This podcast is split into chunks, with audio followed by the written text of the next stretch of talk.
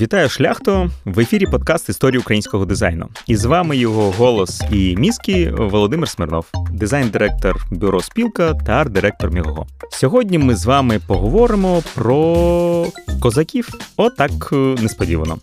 Але оскільки у нас з вами подкаст не історичний, то поговоримо ми про козаків е, піксельних. А перед тим як ми почнемо, я вам нагадаю, що наш подкаст виходить за підтримки ювелірного дому Сова. Погнали! Хвилинка цікавинка. Козаки. Серія стратегій у реальному часі від української студії GSC Game World. Гра вийшла у 2001 році та стала першим великим успіхом українського геймдеву. Стратегія в реальному часі є піджанром стратегічних відеоігор, у яких гравець і противник, комп'ютер чи інший гравець виконують дії одночасно, а не по черзі, на відміну від покрокових стратегій.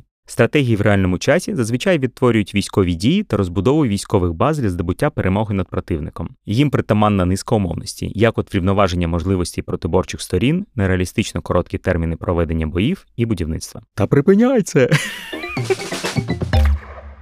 Наприкінці 90-х, на початку 2000-х відбувається бум стратегії в реальному часі. Тоді виходять Command Conquer, Warcraft, Age of Empires, та наші українські козаки. Не беруть стверджувати на 100%, але здається, що майже кожен дорослий український геймер хоча б раз грав, ну або чув про козаків. Я теж не виняток, і мені навіть здається, що я досі пам'ятаю пластиковий запах нового диску, який я купив на книжковому ринку тоді ще Петрівці, а зараз Почайній. В чому ж секрет козаків? Можливо, в тому, що це була перша гра про Україну від людей, які її люблять. Козаки починались з маленької команди. Сергія Григоровича, тімліда проекту, Андрія Шпагіна, ведучого програміста, Дмитра Зеніна, ведучого дизайнера, та Андрія Завокіна, який відповідав за історичну достовірність. Хлопці займалися локалізацією ігор, захоплювалися Warcraft і навіть створили власну модифікацію під назвою Warcraft 2000. Вони навіть запропонували представнику Blizzard, компанії, що видає Warcraft, послуги зі створення третьої частини гри. Але на щастя, Blizzard образились на пропозицію хлопців, які без дозволу розібрали та змінили оригінальну гру. Чому на щастя? Тому що на тій же виставці, де хлопці намагалися вразити Blizzard, вони показали першу демку козаків, яка зацікавила журналістів та видавців. Microsoft навіть готові були викупити проект, але Сергій Хурхорович відмовився. А вже через півроку на виставці у Лондоні представники німецького видавця CDV запропонували хлопцям вигідні умови співпраці, на які ті погодились. У Сергія з самого початку була мрія створити гру про Україну та її історію. Це бажання лягло в концепцію гри та вплинуло на вибір історичного періоду 17-18 сторіччя, розквіт і занепад козацької держави. Також кажуть, що на вибір періоду вплинуло бажання відрізнятись від Age of Empires, яка охоплювала часи від розпаду Римської імперії до середньовіччя. До речі, попри те, що робоча назва була козаки, у команди були сумніви з приводу назви: чи хтось знає про козаків в Європі, чи ні. Тому для підстраховки додали дескриптор козаки європейські війни. Крім того, спочатку в козаках планували тільки протистояння України та Росії, де, окрім нас та росіян, мали бути ще османи та поляки. Але для того, щоб підсилити цікавість до гри у Європі, дали ще 12 націй. Кожна нація в грі має свої особливості, юніти, архітектуру та стратегію. За дизайн відповідав Дмитро Зєнін. Козаки використовували спрайтову 2D-графіку, яка дозволяла створити приємну деталізовану картинку навіть на слабкому залізі ранніх 2000-х. Дмитро заклав у гру багато приємних Little Big Details. Пшениця гойдалась під вітром, по морській поверхні йшли хвилі, на спорудах майоріли прапори. Також були інші ефекти: дим, вибухи, брижі води. Окремим викликом стала історична достовірність. Подорожувати по Європі не було ані часу, ані грошей. Інтернет в ті часи був теж недостатньо розвинутий, тож інформації бракувало. Дмитро просив у друзів та знайомих їхні фотографії, де зображено архітектуру за кордоном із місць, в яких вони бували. Так дизайнер доповнював свої знання про європейську архітектуру. І зараз у грі можна знайти палац з Ліхтенштейну, міський центр Венеції, ратушу з Познані, іспанський собор Сантьяго, Нотр-Дам де Парі та інші пам'ятки, які стали референсами для розробки дизайну. З українською архітектурою, напевно, було легше. У грі є і типова сільська хата, і українська дерев'яна церква. і Ілінська церква Суботова. Хвилинка цікавінка. Цікавінка.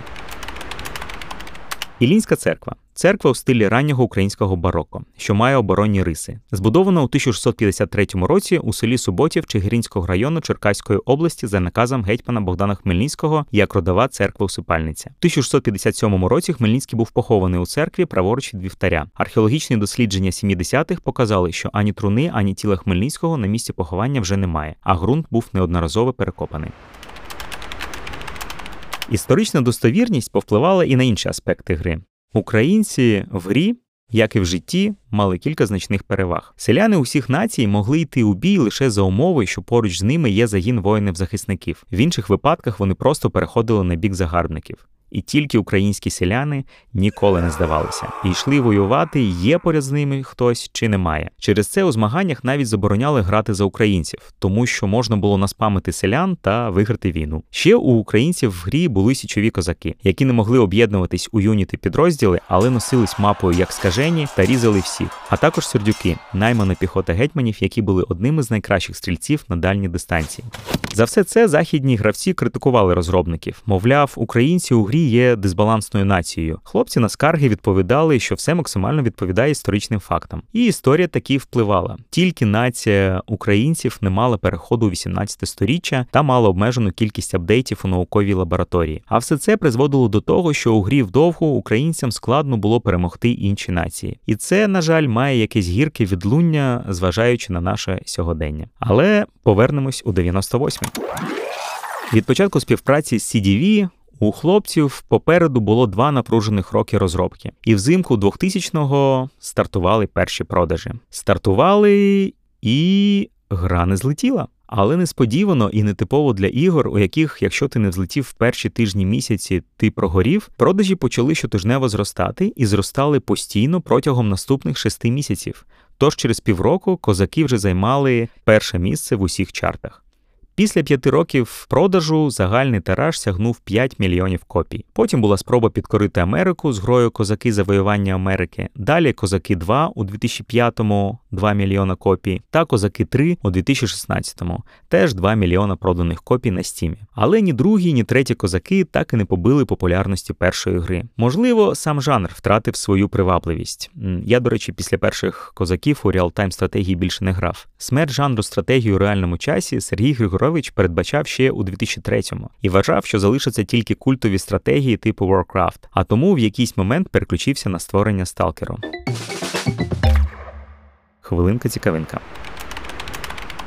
Сталкер. Серія ігор розроблена українською компанією GEC Game World, створена в жанрі шутер від першої особи і survival horror з елементами рольової гри та пригодницького бойовика. Події гри відбуваються в альтернативному світі на території України в Чорнобильській зоні. Згідно з сюжетом серії, у 2006 році зона піддалась несподіваному аномальному впливу викиду, в результаті якого фізичні, хімічні та біологічні процеси на даній території змінилися. З'явилось безліч аномалій, артефактів та мутантів. В ідеї гри явно простежується вплив повісті братів Строгацьких Пікнік на узбіччі та знятого за її мотивами фільму Андрія Тарковського Сталкер. Але про сталкера ми поговоримо з вами якось іншим разом. На сьогодні у нас все. Не перемикайтесь та почуємось.